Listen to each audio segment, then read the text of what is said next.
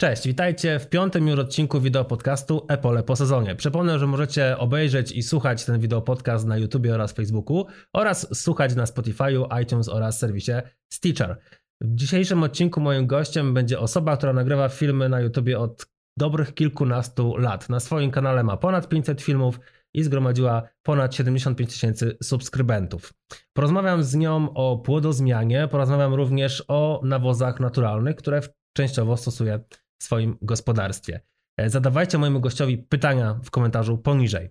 Panie i panowie, moim gościem jest Michał Słomski, czyli Słomek. Siemanko Słomek. Witam serdecznie. Ja może zacznę tak jak u siebie, siemanko. No właśnie tak dlatego zacząłem, ponieważ to jest taki znak rozpozna roz rozpoznawczy, jeżeli chodzi o, Tak jest. e, o ciebie przede Gdzieś wszystkim. tam w nawyk mi weszło i właśnie zawsze na początku o siemanko, siemanko i tak o jest siemanko i tak zostało. Ale I to dobrze wiesz, tak, Pewnie tak, będzie. dobrze się kojarzy Z i- marką już. i przynajmniej jak ktoś ciebie nie widzi, a słyszy, to wie na pewno, że to jesteś ty. Dokładnie. Powiedz mi, e, jak tam pyry w tym roku? Jak pyry, no w końcu zebrane. No dosyć długo się to ciągnęło, bo no powiedzmy i pogoda i też na nasze możliwości sprzętowe tego areału dosyć było, bo mieliśmy 4,5 hektara. E, No ale już się uporaliśmy. Teraz raz w tygodniu sortujemy taką większą ilość pod klientów i powoli schodzą. Właściwie już końcówka, miesiąc i mamy po pyrkach. A powiedz mi właśnie, czy na Kujawach mówi się pyry, czy jednak na ziemniaki mówimy trochę inaczej? W Wielkopolsce, w Poznaniu mówimy pyry. I ziemniaki, i pyry. Ja to mówię zawsze pyry, pyrki. Okej, czyli gdzieś tam jesteś bliżej związany z tą Jeszcze inni kartofle, nie? Także Tak, tutaj dokładnie. co kraj to obyczaj, co mały kraj to obyczaj. A możesz powiedzieć trochę więcej o tych ziemniakach, jaką odmianę, albo jakie odmiany miałeś? Bo to taka dosyć fajna informacja, specyficzna. Tak, no powiedzmy, no moim takim osobistym numerem jeden w sumie i wśród też wielu klientów, y, no przede wszystkim detalicznych, tak, którzy przyjeżdżają po woreczek, no to e, odmiana Corina, to żółte, e, owalne z płytkimi oczkami, e, bardzo smaczne, nie rozpadają się przy gotowaniu. E, Co do tutaj też z mojej strony, no to fajny plon handlowy tego ziemniaczka wyszedł. Mm, No i do, też z ciekawych odmian, no to Red Sonia w czerwonej skórce, w środku również żółte oraz jednak ten ziemniak y, przoduje. Y, No i mieliśmy jeszcze trochę winety, to już taka stara odmiana, Bardzo dobrze znana. Każdy Tak, się pyta na rynku, tak, a tak, wineta tak. jest? a wineta jest dokładnie i wiesz, jak handlarz powie gdzieś tam na ryneczku, a winetę masz, mam, no to sprzedaję wszystko y, pod nazwą winety tak naprawdę, nie? Jak się ktoś nie zna aż tak, to kupi po nazwie, tak? Ja myślę, że wineta i denard są takie dwie nazwy odmian ziemniaka, które, które jak gdyby każdy No, kojarzy. zna, dokładnie. Ponieważ faktycznie, ale te czerwone ziemniaki to mnie też trochę zainteresowałeś, bo to jest taki ziemniak, który chyba, może nie, że się ciężko sprzedaje, ale jednak ludzie są tradycjonalistami, prawda? Tak, tak. Wielu jakby jest zwolenników żółtego i gdzieś tam usłyszy o czerwony, o to tak no, każdy kręci gdzieś tam głową, to nie będzie smaczne. Ale znowuż osoby, które wzięły raz, spróbowały, a kurczę, jednak dobry, daj jeszcze raz, nie? I tak y, wielu jest takich klientów, którzy raz wzięli na próbę, no i na stałe, że tak powiem, u nich gości na stole. On jest taki, no taki specyficzny, taki mocniej żółty jest od tej koriny czy od winety. Yy, Nie rozpada się, bardzo dobry do jakichś sałatek i tak dalej. To jest taki może troszkę bardziej sałatkowy ziemniak. No ale jakby klientów yy, cieszy i zbiera nowych, więc no na pewno w przyszłym roku też będziemy go sadzili. Trzeba być postępowym, prawda? Iść, iść z duchem czasu i też spróbować No nowych właśnie, rzeczy. teraz są takie czasy, że nieraz właśnie o, kogoś można przyciągnąć czymś wizualnym, tak? Nie wiem. E, Wyróżnić się. Mhm. Tak, wyróżnić się. Michał na przykład miał buraczki biało-czerwone czy białe, no to jest coś innego, tak? Niestandardowego. Jeśli jest to smaczne, a dodatkowo fajnie wygląda, no to nie wiem, gdzieś do restauracji czy, czy coś, no wprawdzie po ugotowaniu jest żółte, ale no gdzieś tam nawet postawić w łupince, bo też są przecież różne dania z ziemniakiem jakby w łupinie, tak? Nawet tutaj ta pyra, gzik z pyrą w Poznaniu, y, właściwie w którym no obok jesteśmy, to jest ziemniak w skórce, tak? Jeśli on byłby w czerwonej skórce, no to dla klienta do burgera czy do czegoś, no to jest dodatkowa jakaś tam dodatkowy plus. Dla niewtajemniczonych tylko powiem, że Michał, o którym wspomniałeś, to oczywiście rolnik nieprofesjonalny, sąsiad, taki, no okej, 30 km was dzieli, 40 coś koło tego. Tak, do nieprofesjonalnego mam 40 km, rzut beretem. E, Michał, spotykamy się na początku roku. Powiedz mi, czy udało tobie zamknąć się już 2021 rok, jeżeli chodzi o na przykład takie wyliczenia, która uprawa pozwoliła ci najwięcej oddać, jeżeli chodzi o jakiś taki zysk ekonomiczny? No ciężko to jeszcze podsumować, bo tak naprawdę e, większość tego, co urosło na polu, no w sensie pszenica, rzepak na magazynie, no i teraz jakby kluczowy będzie moment sprzedaży, bo jaką uzyskamy cenę, tak? Znamy koszta, ile nam wyszła, powiedzmy, dana uprawa, jakie koszta ponieśliśmy, ale tak naprawdę nie wiemy, ile dostaniemy, powiedzmy, za każdą tonę, tak? A powiedz mi, masz taki jakiś próg, przy którym gdyby sprzedasz te płody, czy raczej e, czekasz na to, aż pojawi się okazja, żeby spieniężyć od razu ten zarobek i, i, kupić coś za te pieniążki? No właśnie to jest, teraz mamy tak dziwne czasy, że y, lepiej jak towar leży na magazynie, niżeli kasa miałaby leżeć na koncie, bo widzimy jak bardzo pieniądz traci na wartości w tym momencie.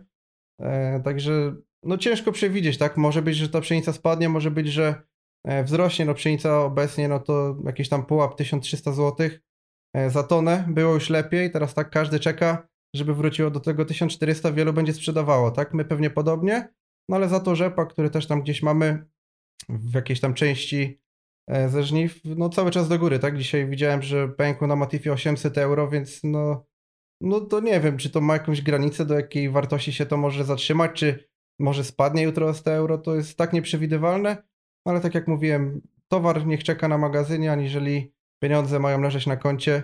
Oczywiście na wiosnę będą potrzebne, no będziemy sprzedawali, tak, bo wiadomo, że nowy sezon, nie wiem, przyjadą sadzeniaki, przyjadą środki ochrony roślin, paliwo, tak, które też jakby no będziemy zamawiali, no bo tam no, mamy powiedzmy jakieś obniżki na ten moment, ale no na ten moment no towar jest i czekamy, obserwujemy Matif, codziennie wieczorem się odświeża, to tam wskoczy. Na pewno trudno to przewidzieć, prawda? Bo jednak ciężko tak założyć, e, co się wydarzy za tydzień, za dwa, za miesiąc, za pół roku. Dokładnie. Więc to jest taka faktycznie kolejny element tej takiej wielkiej niewiadomej, którą w rolnictwie mamy.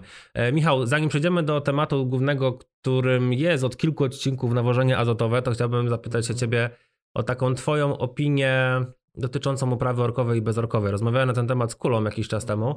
Ja wiem, że ty jesteś takim raczej e, zwolennikiem uprawy bezorkowej, bo u ciebie większość areału to jednak no, jest prowadzone bez orce. W tym roku akurat 100% było prowadzone w bezorce, ale do końca tym zwolennikiem nie jestem. Czyli się wahasz? Nie waham się. Jakby wiem, tak, jakby teoria mówi o, że powiedzmy tam 4 lata bezorkowe, rok zaorze, wszystko zepsuje i tak dalej, ale jednak y, stosujemy uprawę mieszaną jeśli są warunki na orkę, nie wiem, wierzchnia warstwa jest przesuszona, ale po zaoraniu wyrzucimy wilgotną glebę, załóżmy pod rzepak, orzemy, siejemy rzepak orkowo, e, no i w drugą stronę, no jeśli w tej wierzchniej warstwie jest więcej wilgoci, po przeoraniu byśmy wyrzucili piach, no to robimy bezorkowo. Po prostu obserwujemy to, co daje pogoda i po to staramy się zrobić jak najlepiej, ale czy powiedzmy pług jest B do krzaków? Nie, niekoniecznie, także... Ale z tego co widziałem też w, ostatnim, w jednym z ostatnich filmów e, zrobiłeś orkę pod buraczki ćwikowe, tak? I tak, tak spo, no, wspominałeś, tam będzie też częściowo pod kukurydzę zaorana, tak, żeby no zrobić jak, test. jako taka kontrolka właśnie na jednej działce, też jakby z możliwością nawadniania będziemy no próbowali, czy po tej orce będzie lepiej, czy po bezorkowej. Myślę, że nie będzie jakichś tam różnic, na pewno tak mi się wydaje, że nie będzie różnic zauważalnych gołym okiem, a czy uda się to zważyć i zmierzyć dokładniej, to no w sumie czas pokaże, tak? Zobaczymy w przyszłym sezonie. Czy to też chyba jest trudne e, jak gdyby w przeciągu takiego tak. jednorocznego doświadczenia, prawda? Tak, Bo tak, tak jak tak. się mówi o bezorce, to jednak... sobie pół gospodarstwa zrobić bezorkowego, pół orkowego, jeśli byłyby równe gleby, byśmy wszystko ważyli, no to na przestrzeni tych pięciu lat, gdzie mielibyśmy lepszą średnią, można by coś tam wysnuć, ale no, okay. czy jakaś zwyżka po bezorkowej, czy po pługu, nie wiem, to, to, to jest znaczy to Ciężko myślę, powiedzieć, jest... zależy w jakie warunki się trafi i tak dalej, nie? To jest też chyba kwestia gleby, kwestia warunków, jakie są oczywiście, ale myślę, że temat uprawy bezorkowej jest na tyle szeroki e, i głęboki, tak mówiąc kolokwialnie, że faktycznie tak ciężko jednoznacznie powiedzieć. To jest Pe lepsze. Pewnie trzeba by utrzymać to przez jakiś czas, żeby zobaczyć No ten ekosystem to... jak się tam rozbuja, że tak powiem, to życie biologiczne, które tam no, jest lepsze. No mamy działki, które pięciu, od pięciu lat już nie orzemy, w przypadku kuli, tak jak tam u Ciebie występował, no to na ciężkich glebach y, to zdecydowanie bezorkowa, bo nie musimy tyle doprawiać, wjeżdżamy od razu siewnikiem, uprawiamy i u nas też to widać, mamy takie pola, na których też jest takie iły, cięższe ziemie, no to przy tej bezorkowej lepiej się to uprawia, lepsze wschody uzyskujemy, tak?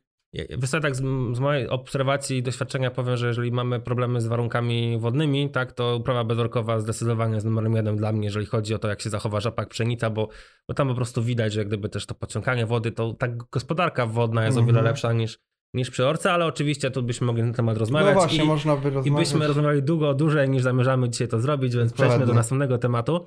Powiedz mi, e, tak jeszcze trochę tak zahaczając, trochę o tą bezorkę. Jaki jest najmocniejszy koń w twojej stajni? Czyli e, ciągnik, który ma największą moc.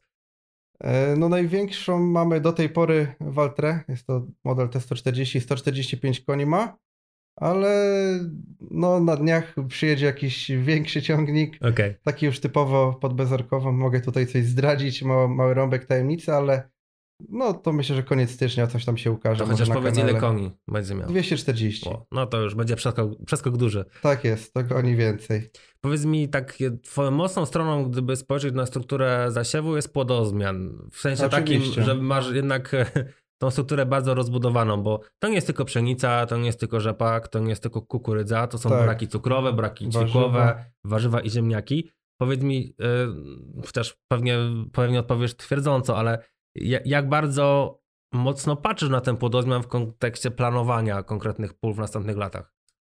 No na pewno tak, żeby zboża nie występowały po sobie e, częściej jak pszenica po pszenicy, żeby nie robić tego w trzecim roku, tak? Jednak tutaj e, przerwanie przede, przede wszystkim tych chorób podsuszkowych, tak? Żeby no, y, no przełamywać tak roślinami z innych grup, no rzepak, no rzepak w poprzednich latach też tak wychodził średniawo, były lata, że zmniejszyliśmy ten areał, w tym roku jest go znowuż trochę więcej, akurat tak właśnie przypasowało do płodozmianu, ale są też e, buraki, które tam wskoczyły częściowo za ten rzepak, bo rzepaku wcześniej e, sieliśmy nawet do 50 hektarów.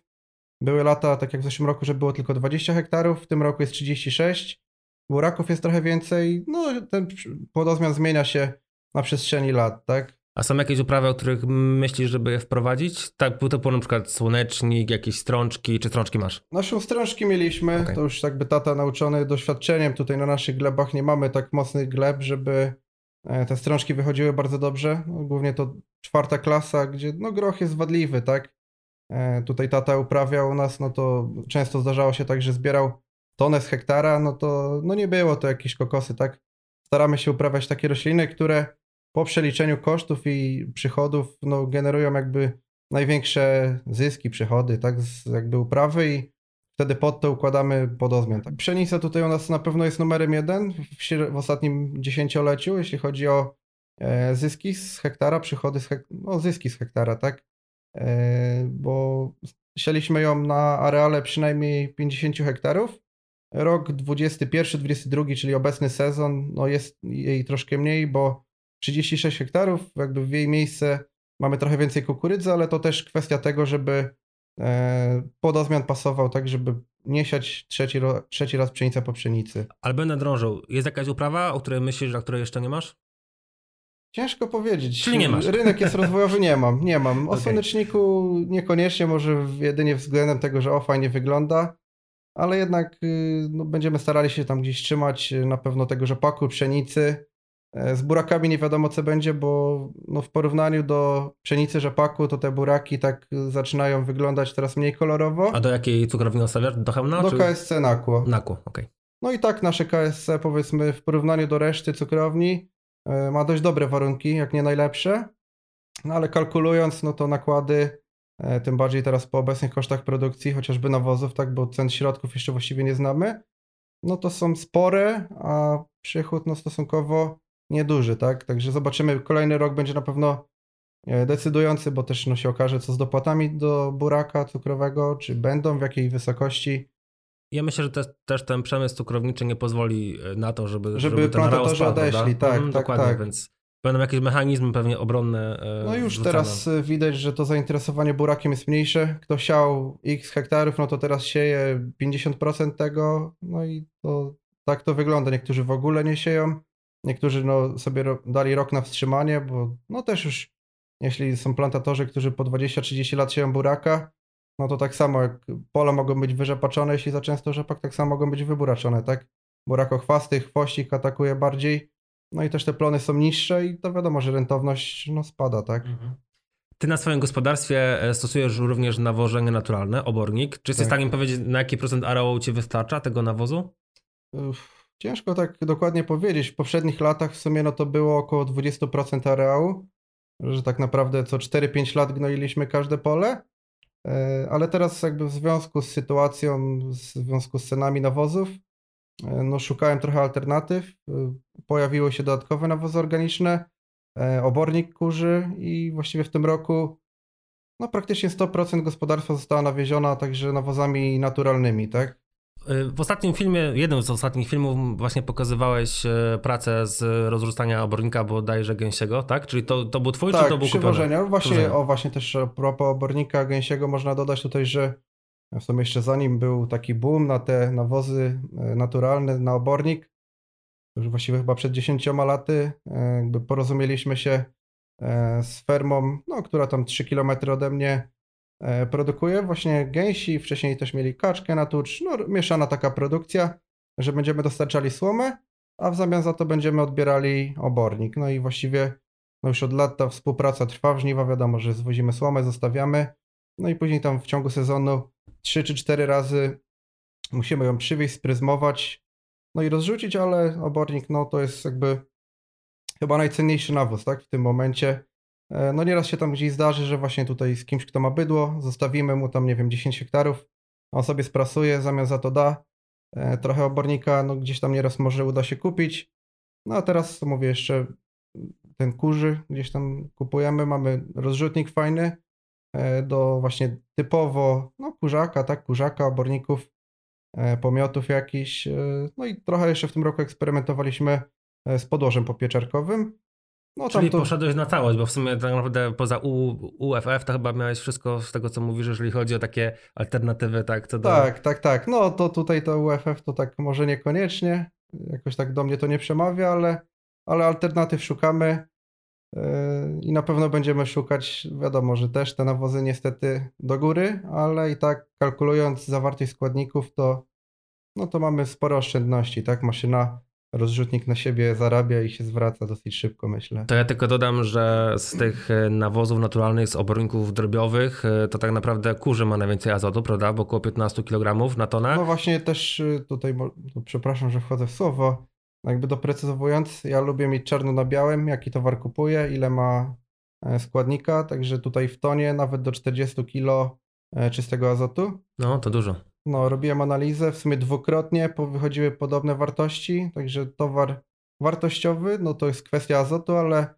e, fosforu, potasu też jest tam fajnie, także Okej, oczywiście trzeba uwzględnić to, że wykorzystanie tak, nie jest całościowe, Wykorzystanie więc... nie jest całościowe, straty dochodzą, bo wiadomo, że no, gdzieś tam do atmosfery e, nam to też ucieknie, czy przez jakieś tam wymywanie, tak, zależy kiedy będzie zastosowane, jaki będzie przebieg pogody, no ale tak czy tak tych składników na pewno dostępnych e, coś tam będzie dla roślin. E, Też jesteś znany os- ostatnio z tego, że zacząłeś uprawę warzyw. No, to jest w ogóle taki temat, myślę, że bardzo mocno złożony, ponieważ uprawa warzyw nie jest prosta i to w szczególności No nie nie, jest, jest nie prosta w rejonie, jeżeli brakuje wody, a u ciebie w ostatnim czasie jednak był z tym problem, prawda? Tak, u nas jakby tutaj patrząc na Polskę, no to w ciągu ostatnich kilkunastu lat, no to właściwie tylko 2017 rok był taki, że wody nie brakowało, nawet przez jeden miesiąc czy przez jeden dzień e, było optymalnie, tak? Wtedy mieliśmy naprawdę rekordowe plony, pszenica to tam około 9 ton na nasze gleby e, plonowała średnio, to jest naprawdę super. No ale jednak na przestrzeni tych lat tej wody brakuje. No ten rok, y, który się skończył, 2021, zapisał się do e, jednych z najsuchszych, odkąd prowadzę notatki, czyli w ciągu 10 lat. Teraz właśnie no, był najsuchszy. E, No i te warzywa no, ciężko byłoby wyprodukować bez jakby źródła wody, tak, bez nawadniania. No i też jakby zainwestowaliśmy w zeszłym roku w no, infrastrukturę całą, łącznie ze studnią do nawodnień, tak. Okej, czyli studnia, deszczownia, tak? I też chyba zbiornik na, na deszczówkę, tak? W kontekście bardziej oprysków, Znaczy, wprawdzie, to już ale... wcześniej, to Okej. już mieliśmy dwa lata wstecz zbiornik Mhm. na deszczówkę, to też bardzo fajna woda do oprysków, no i za darmo, tak, napada, to, to, jest. jest. wykorzystana. Kojarzę ten brak wody, ponieważ e, bardzo często komentowałeś różne posty na Facebooku pod chociażby prognozami pogody z agroprofilu, tak, gdzie tam Mhm. faktycznie wszędzie padało albo padało trochę, u ciebie nie padało i gdzieś tam Dokładnie. faktycznie te swoje negatywne emocje pokazywałeś na zasadzie, że no kurczę, u was tak, nic. bo kurczę, jakby no, staram się to rozumieć, tak, bo w drugim roku się to może odwrócić, ale e, no gdzieś tam w internecie komentarze, na piątej, szóstej klasie, na szóstej klasie ktoś zbiera po 14 ton kukurydzy, bo cały czas padało i nie może tego zrozumieć, że tutaj u nas no było tak, że i po 6-7, a no jakby ktoś miał szóstą klasę, to i pewnie po 3 tony by zebrał.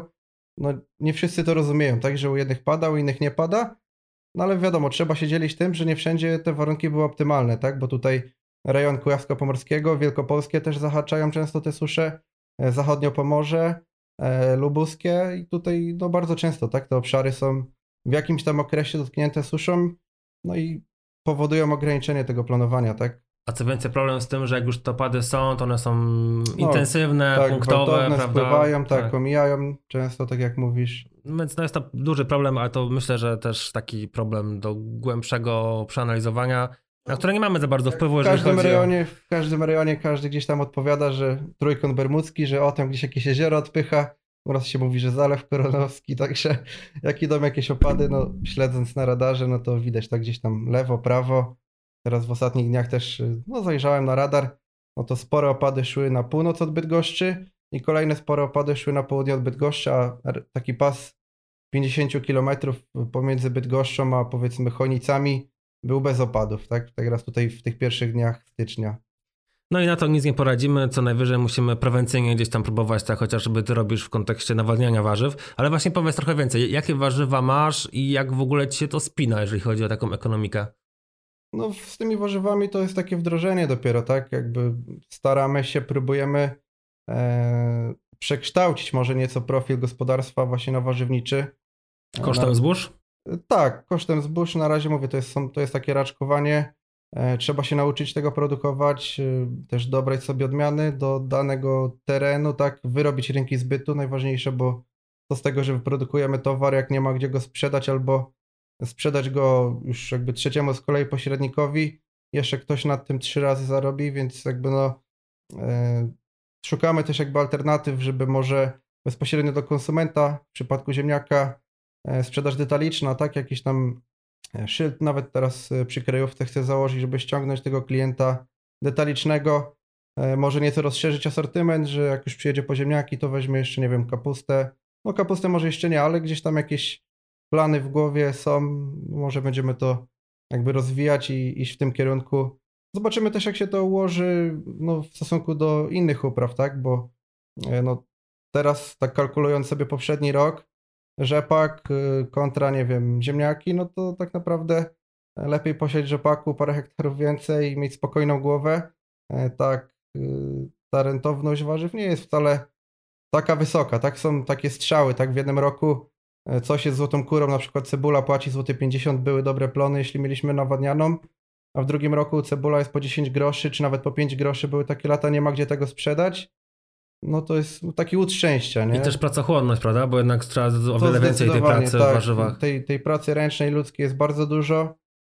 E, problem jest z ludźmi, tak? Y, wiadomo, że no, może już teraz zbiera się to mechanicznie, ale i tak na maszynie trzeba wziąć kogoś do separowania kamieni, e, do odrzucenia jakiegoś gorszego.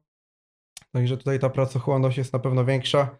No i też sam zbiór idzie wolniej, tak? Wiadomo, że E, może z biegiem czasu, jeśli się usprzętowimy, no chociażby kombajn do zbioru ziemniaka, czy jakaś linia do sortowania nowsza, bardziej automatyczna, e, to już będzie lepiej, ale no na ten moment, jeśli się wchodzi w coś, zaczyna, no to trzeba tak nas ze spokojem poznać to, może jakieś pieniądze ukulać i dopiero wtedy inwestować. Tak, no nie da się, e, nie wiem, no rzucić wszystkiego i dobra, za rok 50 hektarów warzyw, i kurczę wtedy, no co, Pewnie, zostać z tym w polu. To nie? nie jest sposób, prawda, na to, żeby iść, iść, do przodu. W każdym razie powodzenia, żebyś rozwijał tą działkę, bo to też na pewno e, no raz, że trudny kawałek chleba do zgryzienia, ale z kolei też tak powiedziałeś, są lata, kiedy to się bardzo fajnie odpłaca, więc e, Dokładnie. żebyś doszedł do tego momentu, żebyś też poczuł, że to daje dużo satysfakcji. Michał, powiedz teraz, jeżeli chodzi o nawożenie azotem rzepaku i pszenicy na wiosnę, jaki jest twój sposób, jaki jest twój pomysł na to, jak nawozić? Na obecny rok? Na obecny rok. Na obecny rok y, w sumie trochę inaczej jak zawsze, bo zawsze był to e, RSM, RSM ewentualnie z saletrosanem, jeśli e, chodzi o dostarczenie siarki. W tym roku będzie całkiem inaczej, bo RSM-u no nie kupiliśmy po tej cenie powiedzmy lipcowej, sierpniowej, gdzie to była dobra cena. Myśleliśmy, że jest drogo, ale jednak to drogo nie było, no jakby wszyscy znają e, realia. W tym roku będzie to saletra i będzie to mocznik. No Czyli chyba... Saletra na pierwszy szczał, mocznik na drugi? Tak, Saletra razem z mocznikiem chyba pójdą w jednym czasie, bo mocznik z inhibitorem. Także nawet tam na etykiecie producent zaleca, żeby wysiewać go no, razem z pierwszą dawką, tak? Tym bardziej na przesuszonych stanowiskach, żeby ten azot, wiadomo, że zanim zacznie działać, temperatura gleby i tak dalej, niech on już sobie jest, się przemieści e, w strefę korzenia. e, a siarkę uzupełnimy kizerytem chyba, także... A jakie masz e, pomysły co do dawek? Masz już jakiś taki w głowie pomysł? Ile dasz kilogramów saletry, ile kilogramów mocznika? Jeszcze nie mam podzielone konkretnie. Myślę, że pół na pół chyba tak jak tam powiedzmy połowę tej szybkiej formy saletrzanej, połowę e, amidowej. E, azotu no 160, może 170 kg. No nieco ograniczymy, ale, ale jednak to nawożenie uważam, że musi iść, bo zapowiada się, że ten rzepak też będzie w cen, cenie, bo kontrakty na nowy sezon też już są fajne, więc no azot jednak to jest główny składnik plonotwórczy. No i nie rezygnowałbym tutaj z niego, bo no można sobie zrobić krzywdę. No można obciąć za bardzo plon, jeżeli się to zrobi tak, nieumiejętnie, tak, tak, tak. prawda? No jednak rzepak też jest rośliną bardzo azotolubną. Na tonę chyba około 50 kg pobiera, nie? Od 50 do 60. No mhm. nawet do 60, więc no wiadomo, że dochodzi jesień, tak? Coś tam jesienią poszło. No ale na tą wiosnę no przynajmniej te 160 kg pójdzie, żeby tam na te 4 tony, jak będzie sprzyjająco, to może lepiej tego nawożenia było. I też warto pamiętać o tym, co wspomniałeś, że jak gdyby warto też zadbać o magnez, o siarkę, wspomniałeś tak, o, o kizerycie, są... tak? No to są pomocnicy tak, azotu w tym, tak, żeby... Tak, tak, tak, tak, żeby ten azot był lepiej wykorzystany. E, wtedy wiadomo, że nawet trochę z tej dawki azotu możemy zejść, bo no, siarka wspiera, tak, jakby e, wykorzystanie azotu. A masz jakieś zboża późnosiane, które będzie gdzieś tam próbował jeszcze do, dokrzewić wiosną? Mam pszenicę z 15 listopada po burakach w fazie szpileczki. Ładnie zdążyła powschodzić. Teraz no właściwie ciepło to. No to dla niej ta saletra będzie idealna. Delikatnie rośnie i właśnie tam pójdzie solo saletra. Mhm. Może w tym roku jakieś małe doświadczenia zrobimy, bo w sumie e, zostało mi pół auta RSM-u po zeszłorocznej cenie do rozlania, więc może na jednej działce spróbujemy pół rzepaku na RSM-ie, pół na e, saletrze z mocznikiem. Zobaczymy, czy będą jakieś różnice, czy, e, czy, czy będzie coś zauważalnego. Bo Jeżeli ogólnie... będą, to, to też będzie zależało od warunków, prawda? Jakie będą w tym tak, czy, aplikacji. czy przypasuje, dokładnie. Michał, na sam koniec tego naszego dzisiejszego spotkania taka prośba, żebyś polecił e, przekazał informacje o dwóch kanałach, które oglądasz, cenisz i mógłbyś właśnie przekazać dalej, jeżeli chodzi o wiedzę o nich. Co do kanałów, przyznam się szczerze, że nie spoglądam zbyt wiele na kanały rolnicze. To rolnictwo gdzieś tam przewija się e, dosyć często gdzieś tam wśród znajomych i tak dalej, więc jakby tematyka rolnicza to może niekoniecznie, ale może e, coś z innej branży. Jak najbardziej. E, kanał Damian Olszewski, praktycznie o pieniądzach. No, o wszystko co o pieniądzu, o budowie, nie wiem, gazociągów, o inflacji. Czy taka ekonomia trochę, tak? Tak, ekonomia to jest pierwszy, a drugi lubię kanały typu Urbex Historii, gdzie tam chłopaki chodzą po jakichś opuszczonych budynkach, poglądają, jakieś ciekawe historie dopowiadają. No tak po prostu coś innego niż rolnictwo, żeby się odchamić, tak brzydko mówiąc i to też jest czasami i, potrzebne, i oderwać, odciąć, tak, odciąć, odciąć tak, się i, i, zająć się czymś innym, nie myśleć tylko o tam, że tutaj znowu saletra do góry, tylko no, po prostu nie rolniczo, ale ale ciekawie. Są pewne tematy, na które nie mamy wpływu, więc faktycznie zamiast Dokładnie. się fiksować, tak, i jeszcze myśleć, to warto się może odciąć i trochę tak nabrać dystansu też, chociaż nie zawsze się daje. E, dzięki, wszystkiego dobrego na ten sezon. Bardzo. E, dzięki, że, że się zgodziłeś, że przyjechałeś, że mogliśmy chwilę pogadać. Dawno się nie widzieliśmy też w takiej formie tak nagrywania, jest. więc miło mi było tutaj Ciebie gościć. A Was zapraszam już na kolejny odcinek wideo podcastu Epole po sezonie, który oczywiście będzie opublikowany w przyszłą niedzielę. Jeżeli macie pytania do Michała, piszcie je w komentarzach. Czekamy na Wasze lajki, czekamy również na subskrypcję kanału Epole. Do zobaczenia, cześć! Pamiętajcie, że Epole po sezonie, poza YouTube'em oraz Facebookiem, możecie również posłuchać jako podcasty w serwisach iTunes, Spotify oraz Stitcher.